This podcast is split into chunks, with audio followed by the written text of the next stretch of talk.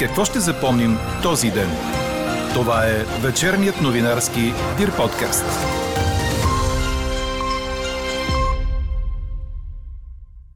Би било справедливо у нас да няма таван на пенсиите, както и да няма дъно. Никой не може да гарантира обаче, че утре на управляващата класа няма да й хрумне да промени правилата и отново да има тежко ощетени хора. Ексклюзивният коментар на доцент доктор Теодор Дечев, директор индустриални политики в Асоциацията на индустриалния капитал в България, ще чуете само в подкаст новините. И още от темите днес. Държавата отпуска спешно 5 милиона лева за пропадналия път до Триград. Вътрешният министр за братята арендатори, задържани за убийството в село Антон. Има ли са самочувствие на покровителствани? Голмайстор номер едно на българския футболен елит Мартин Камбуров официално сложи край на състезателната си кариера. С какво още ще запомним този ден? Чуйте във вечерните подкаст новини. Говори Дирбеге.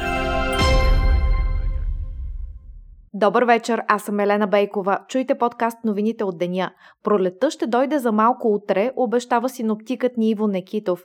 В петък сутринта температурите отново ще са около 0 до 3 градуса, но след това ни очаква слънчев ден и градусите ще скочат до 13 в по-студените райони и до 20 в най-топлите, в западната половина на Дунавската равнина.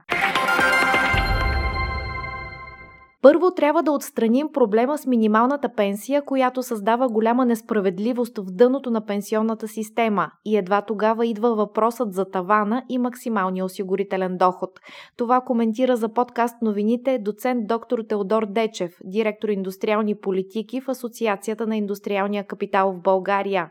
Както ви разказахме, опозицията в лицето на ГЕРБ и ДПС вчера се обяви за отпадане на тавана на пенсиите. Никога държавата не би се отказала от възможността да оказва политическо въздействие чрез е, осигурителната система. Българските политици, било поради волонтаризъм, било поради откровенно незнание, непрекъснато умесват пенсионната система, осигурителното дело с социалното подпомагане. Бога ни, но и агенцията по социално подпомагане са две отделни институции. Ако не могат да го разберат като законодателство, да си ги сложат на картичка снимките на двете ради и да си ги гледат. Както има таван нали, на размера на пенсията и съответно максимален осигурителен доход, така има и под минимална пенсия. Значи нормалната човешка логика а, е такава, че би трябвало ние да възразяваме много силно първо срещу пода, срещу минималната пенсия, защото особено в сегашните условия на стремителния ръст, се получава така, че хора, които никога не са се осигурявали, вече получават пенсии колкото хора, които са се осигурявали цял живот. Целият разговор с доцент доктор Теодор Дечев очаквайте в края на подкаст новините. Тогава ще ви представим и резултата от днешната ни анкета. Ако таванът на пенсиите отпадне, очаквате ли осигуряване на реален доход? А след няколко часови дебати депутатите приеха на първо четене закона за държавния бюджет, който трябва да влезе в сила от 1 април, освен че в него са заложени растеж от 4,8% на брутния вътрешен продукт и средногодишна инфлация от 5,6%, се предвижда промяна на някои от социалните политики, насочени към българските семейства. Така, например, детските добавки ще бъдат увеличени, като родителите на едно дете ще получават 50 лева месечно, на две деца 110 лева, а на 3 – 165 лева. По-висок ще бъде и прагът за достъп до детските помощи – 510 лева на член от семейството. Управляващите предвиждат запазване на въведените от предишния редовен кабинет по-високи данъчни облегчения за работещи родители, като семействата с едно дете ще могат да си върнат до 450 лева от платеното на държавата, а тези с две деца до 900 лева. За родителите на три деца помощта ще достига достига 1350 лева, а за родителите на дете с увреждания до 900 лева. Тези суми държавата ще възстанови в началото на следващата година. В бюджета са заложени средства за построяване на нови детски градини, както и за премахване на таксата за общинските детски градини и ясли от 1 април. Правителството ще отпусне 5 милиона лева за спешен ремонт на пропадналия път към родопското село Триград. Това обяви министърът на вътрешните работи Бойко Рашков, който е председател на Междуведомствената комисия за възстановяване и подпомагане към Министерския съвет. Той уточни, че това са първоначални средства, а след приемането на държавния бюджет ще бъдат осигурени още пари. И отново информация от вътрешния министр, но този път за убийството на пастир в село Антон, за което бяха задържани двама братя, а днес се появи скрилият се тогава втори пастир, който е с травми по тялото от нанесен според него побой от двамата задържани. Министър Рашков обяви, че е твърде рано да се каже дали над двамата братя арендатори е имало чадър. Но по арогантното им поведение в е, населеното място, включително в е, град Пирдоп, включително, забележете, в полицейското управление, във връзка с, с е, което поведение са подавани съответни документи от полицейски служители към районния прокурор. Там, можем да предполагаме най-малкото, че тези е, лица, като да имат самочувствие или са имали самочувствие, на покровителствани. Дали това, повтарям още веднъж, да не ме разберете погрешно, ще се оправдае като предположение или не, ще зависи от нашите бъдещи действия по разследването. Вътрешният министр призова хората в цялата страна да подават сигнали, ако има такива случаи по местата, където живеят.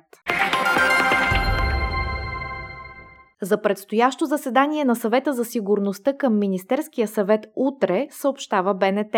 На него началникът на отбраната адмирал Емил Евтимов ще представи концепцията за бойна група съвместно с натовски съюзници а за вторник, 15 февруари, е насрочено заседанието на свикания от президента Консултативен съвет по национална сигурност.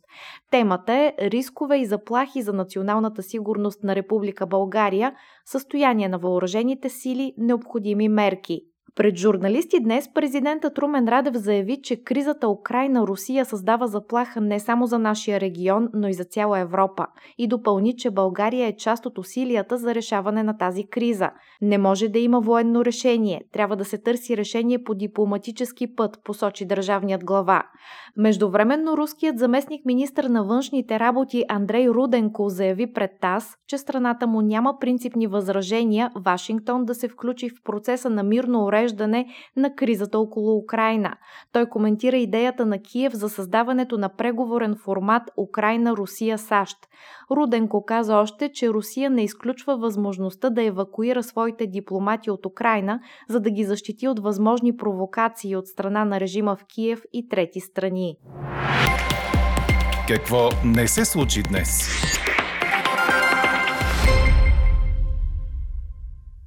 Без драматично повишение на цените на тока за битовите потребители след отпадане на мораториума. Това е очакването на новия председател на Комисията за енергийно и водно регулиране Станислав Тодоров, който днес встъпи в длъжност.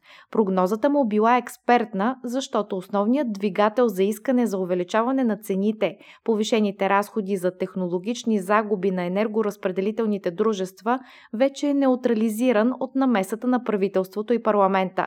Тодоров не пожела да прогнозира какво точно ще се случи с цените на тока, парното и водата, след като отпадне действието на мораториума. Би било опасно да правим такава прогноза без да се запознаем с данните и да съм получил анализите от колегите, отбеляза шефът на държавния регулатор. От днес е в сила ограничение на скоростта до 30 км в час по второстепенната улична мрежа в центъра на София. Тя е въведена с цел да се повиши пътната безопасност и да се насърчи споделеното ползване на зоната. Тя може да се ползва едновременно от коли, велосипедисти, пешеходци и каращи тротинетки. А от 1 юни се забранява движението на коне с каруци в столицата, решиха общинските съветници на днешното си заседание. Към момента придвижването с животинска тяга е забранено забранено само в центъра на София. Ако бъде хванат нарушител, освен превозното средство, временно ще се задържа и конят му. Животното ще бъде поемано от екоравновесие до поискване от собственика, като той ще трябва да плати разходите за отговорното му пазене. Сигнал за насилие над дете в център от семейен тип в столицата проверява Софийската районна прокуратура. В сигнала се твърди, че детето е удрено с пръчка от социален работник. От полицията събират информация от подателя на сигнала, ще бъдат разпитани директорът и работещите в центъра. Полицията се обръща и към Държавната агенция за закрила на детето, какво е установено и какви действия са предприяти. Четете още в Дирбеге! Голмайстор номер едно на българския футболен елит Мартин Камбуров официално сложи край на своята състезателна кариера, предаде Корнер. 41 годишният нападател се оттегля с 256 гола в елита на България, като през есента той подобри смятания дълго време за вечен рекорд на легендата Петър Жеков. Камбуров стори това в 456 мача, като се очакваше той да играе футбол и през пролета, за да подобри рекорда по мачове в елита, от който го деляха само 5 двубоя. Той обаче е решил, че няма да продължи, макар да бе заявил готовност да остане в досегашния си клуб Берое, въпреки финансовите трудности. Освен като голмайстор номер едно, Камбуров се оттегля от футбола и като шампион на България с любимия си локомотив Пловдив от 2004 и шесткратен голмайстор на футболното ни първенство. Чухте вечерния новинарски Дир подкаст. Подробно по темите в подкаста четете в Дирбеге. Какво ни впечатли преди малко?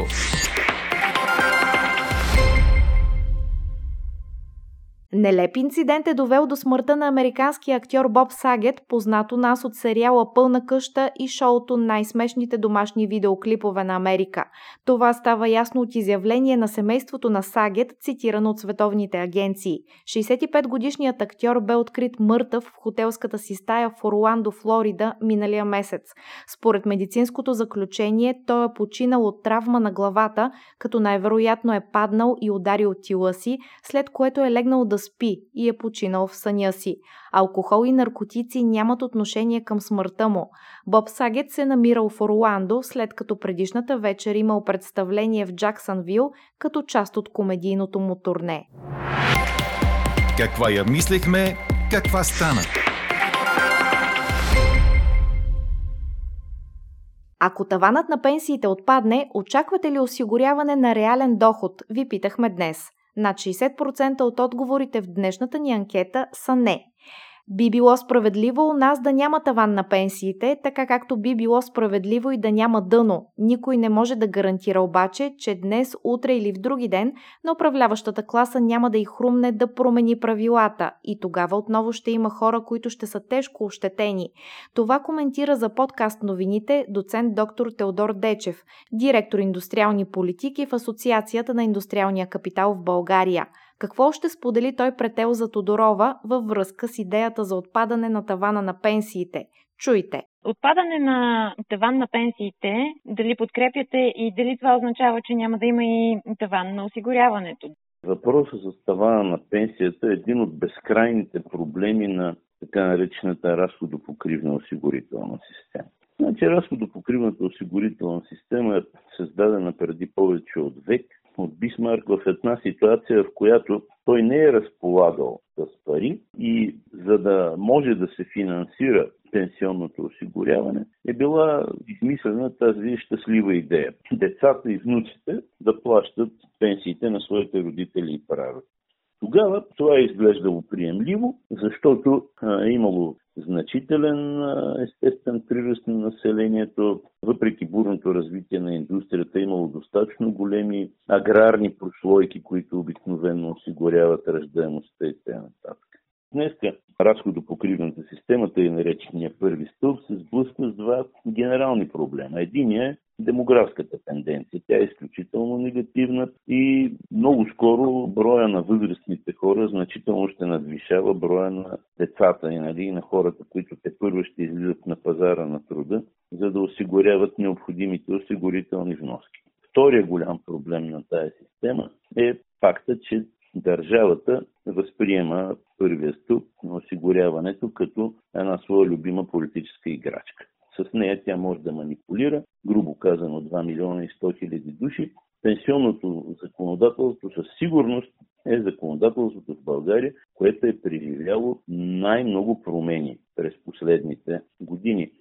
Кодекса за социално осигуряване сигурно е създаден 20 години по-късно от Кодекса на труда, но той има много повече промени, отколкото Кодекса на труда. Така че знаете отлично, че никога държавата не би се отказала от възможността да оказва политическо въздействие чрез е, осигурителната система. Това автоматически означава, че хората губят всяка възможност да планират, защото правилата днес са едни, утре са други. И стигаме до тавана. Там, където има таван, там има и под. Както има таван нали, на размера на пенсията и съответно максимален осигурителен доход, така има и под минимална пенсия. Значи нормалната човешка логика а, е такава, че би трябвало ние да възразяваме много силно първо срещу пода, срещу минималната пенсия, защото особено в сегашните условия на стремителния ръст се получава така, че хора, които никога не са се осигурявали, вече получават пенсии колкото хора, които са осигурявали цял живот. Да, тези хора, които са осигурявали цял живот, са осигурявали на много ниски доходи, но те са били коректни към обществото, честни към осигурителната система. Малко са изкарвали, но всеки Божи месец са си внасяли осигуровки.